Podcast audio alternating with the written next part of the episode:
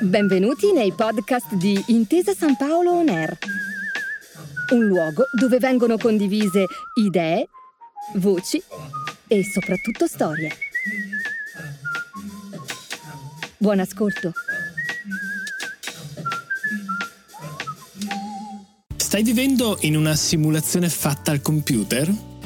È una domanda seria, oltre che il titolo di un paper pubblicato nel 2003 da Nick Bostrom, filosofo svedese piuttosto noto per le sue teorie poco convenzionali su diversi temi, tra cui la possibilità di aumentare artificialmente le capacità psicofisiche degli esseri umani, una corrente di pensiero detta transumanesimo, e l'idea che la realtà, quella in cui siamo nati e cresciuti, sia una finzione, un oggetto virtuale. Nell'arco degli ultimi vent'anni, la provocazione di Bostrom è diventata mainstream ed è stata molto dibattuta sia in filosofia che nella cultura pop, come dimostra il successo di Rick and Morty, una bislacca serie animata fondata anche sull'idea di una realtà illusoria e di un multiverso pieno di realtà parallele. In una puntata, i due personaggi, che sono nonno e nipote, si ritrovano in una sala giochi aliena dove è possibile giocare a Roy, un videogame che simula la vita di un uomo qualunque, Roy, dal momento della nascita a quello della sua morte. Shit! Shit! What the hell? Whoa, whoa, where am I? What in 55 the hell? years. Not bad, Morty. You, you kind of wasted your 30s, though, with that whole bird watching phase. Where- where's my wife? Morty, you were just playing a game. It's called Roy. Snap out of it. Come on. I'm Morty. You're... Il giocatore, Morty in questo caso, si immerge nella vita di Roy e al momento del game over si risveglia incapace di comprendere che tutto sia stato un gioco durato pochi minuti. Alla fine della partita Rick commenta il suo risultato finale. Si è durato 55 anni, non male, anche se hai perso un po' di tempo con il bird watching. Io sono Pietro Minto, di lavoro racconto il mondo tecnologico e digitale con le sue innovazioni e i suoi passi falsi. In questo podcast ripercorrerò la storia decennale di questo mondo virtuale, il metaverso, che nel corso degli anni ha cambiato aspetto e nome più volte, avvicinandoci ogni volta di più al sogno di una realtà virtuale senza mai raggiungerlo. Non ancora almeno. Questa è l'altra parte.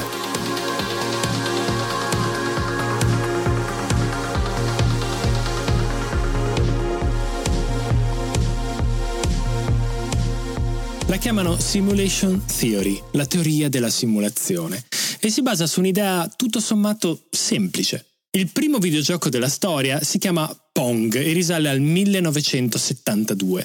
In Pong il giocatore deve muovere una barretta verticalmente sul lato sinistro dello schermo per prendere una pallina, rispondendo ai colpi del computer o dell'avversario che comanda un'altra barretta sul lato destro dello schermo. Una specie di ping pong pixelato, insomma. Per il livello tecnologico dell'epoca però Pong era un prodotto rivoluzionario. L'utente poteva interagire con una barretta in tempo reale, era incredibile. In appena 50 anni il settore videoludico è passato dal movimento di due barrette e un quadratino su uno schermo bianco e nero a titoli come GTA o Red Dead Redemption 2, in cui i giocatori si muovono su una mappa enorme in grado di riprodurre una metropoli o una prateria sconfinata in ogni suo dettaglio. Si chiamano open world game perché sono ben lungi dalla bidimensionalità di Super Mario e permettono movimenti liberi all'utente. Libero arbitrio, potremmo dire. La simulation theory parte insomma dal progresso fatto in appena mezzo secolo per immaginare il futuro del settore nei prossimi 50 anni o 100 anni. E così via, immaginando un videogioco futuro talmente grande, potente e realistico da somigliare a Roy, a una simulazione totale della vita di una persona indistinguibile da quella reale. Secondo i fautori e i sostenitori della simulation theory, però, questa cosa potrebbe essere già successa. A noi, al nostro mondo. Bostrom la mette su un piano quasi statistico e non è l'unico a farlo. Anche David Chalmers, filosofo e autore del libro Reality Plus, sembra concordare nel dire che le probabilità che tutto questo, anche questo podcast, sia parte di una illusione virtuale sono molto alte. Troppo per non tenere conto di questa possibilità.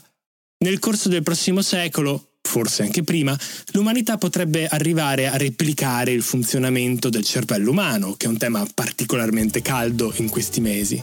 Secondo Charmes, infatti, arriveremo al punto di simulare l'intero universo, dal livello degli atomi a quello del cosmo. E abbiamo già cominciato a farlo, come dimostra il successo di No Man's Sky, un videogioco di esplorazione spaziale in cui si possono scoprire nuovi pianeti appartenenti a un universo sterminato.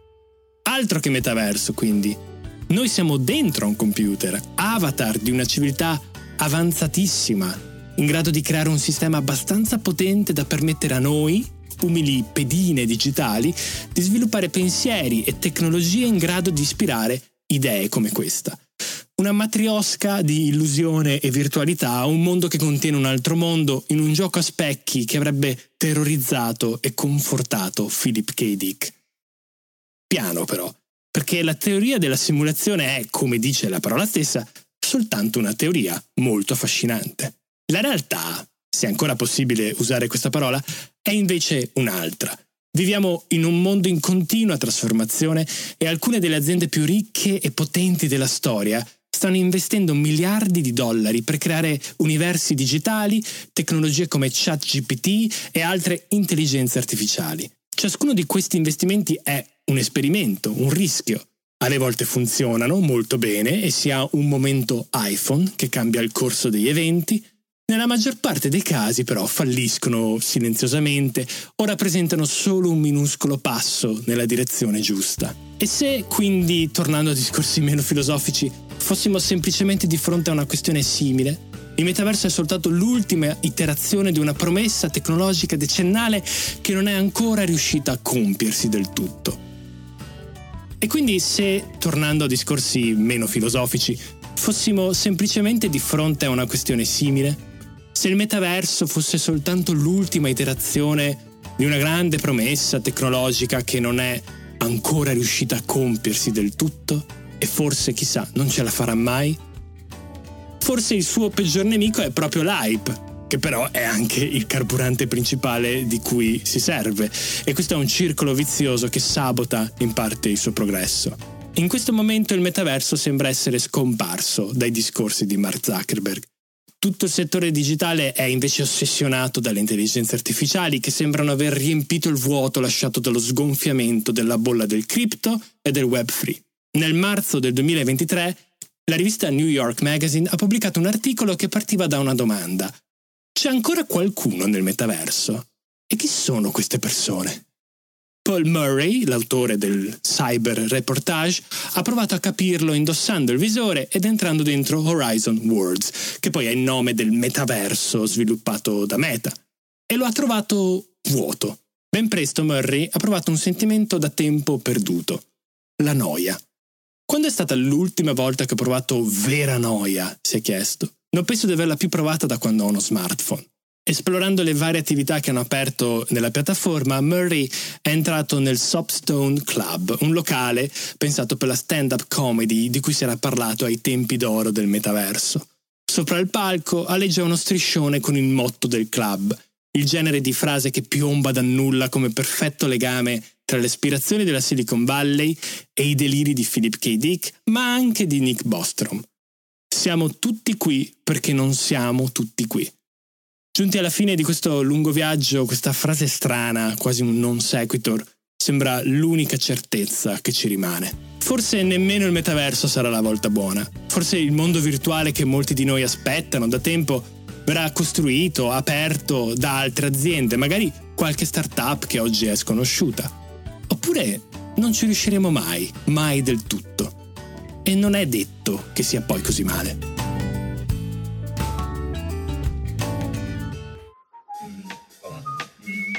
Grazie per aver ascoltato i podcast di Intesa San Paolo On Air. Al prossimo episodio.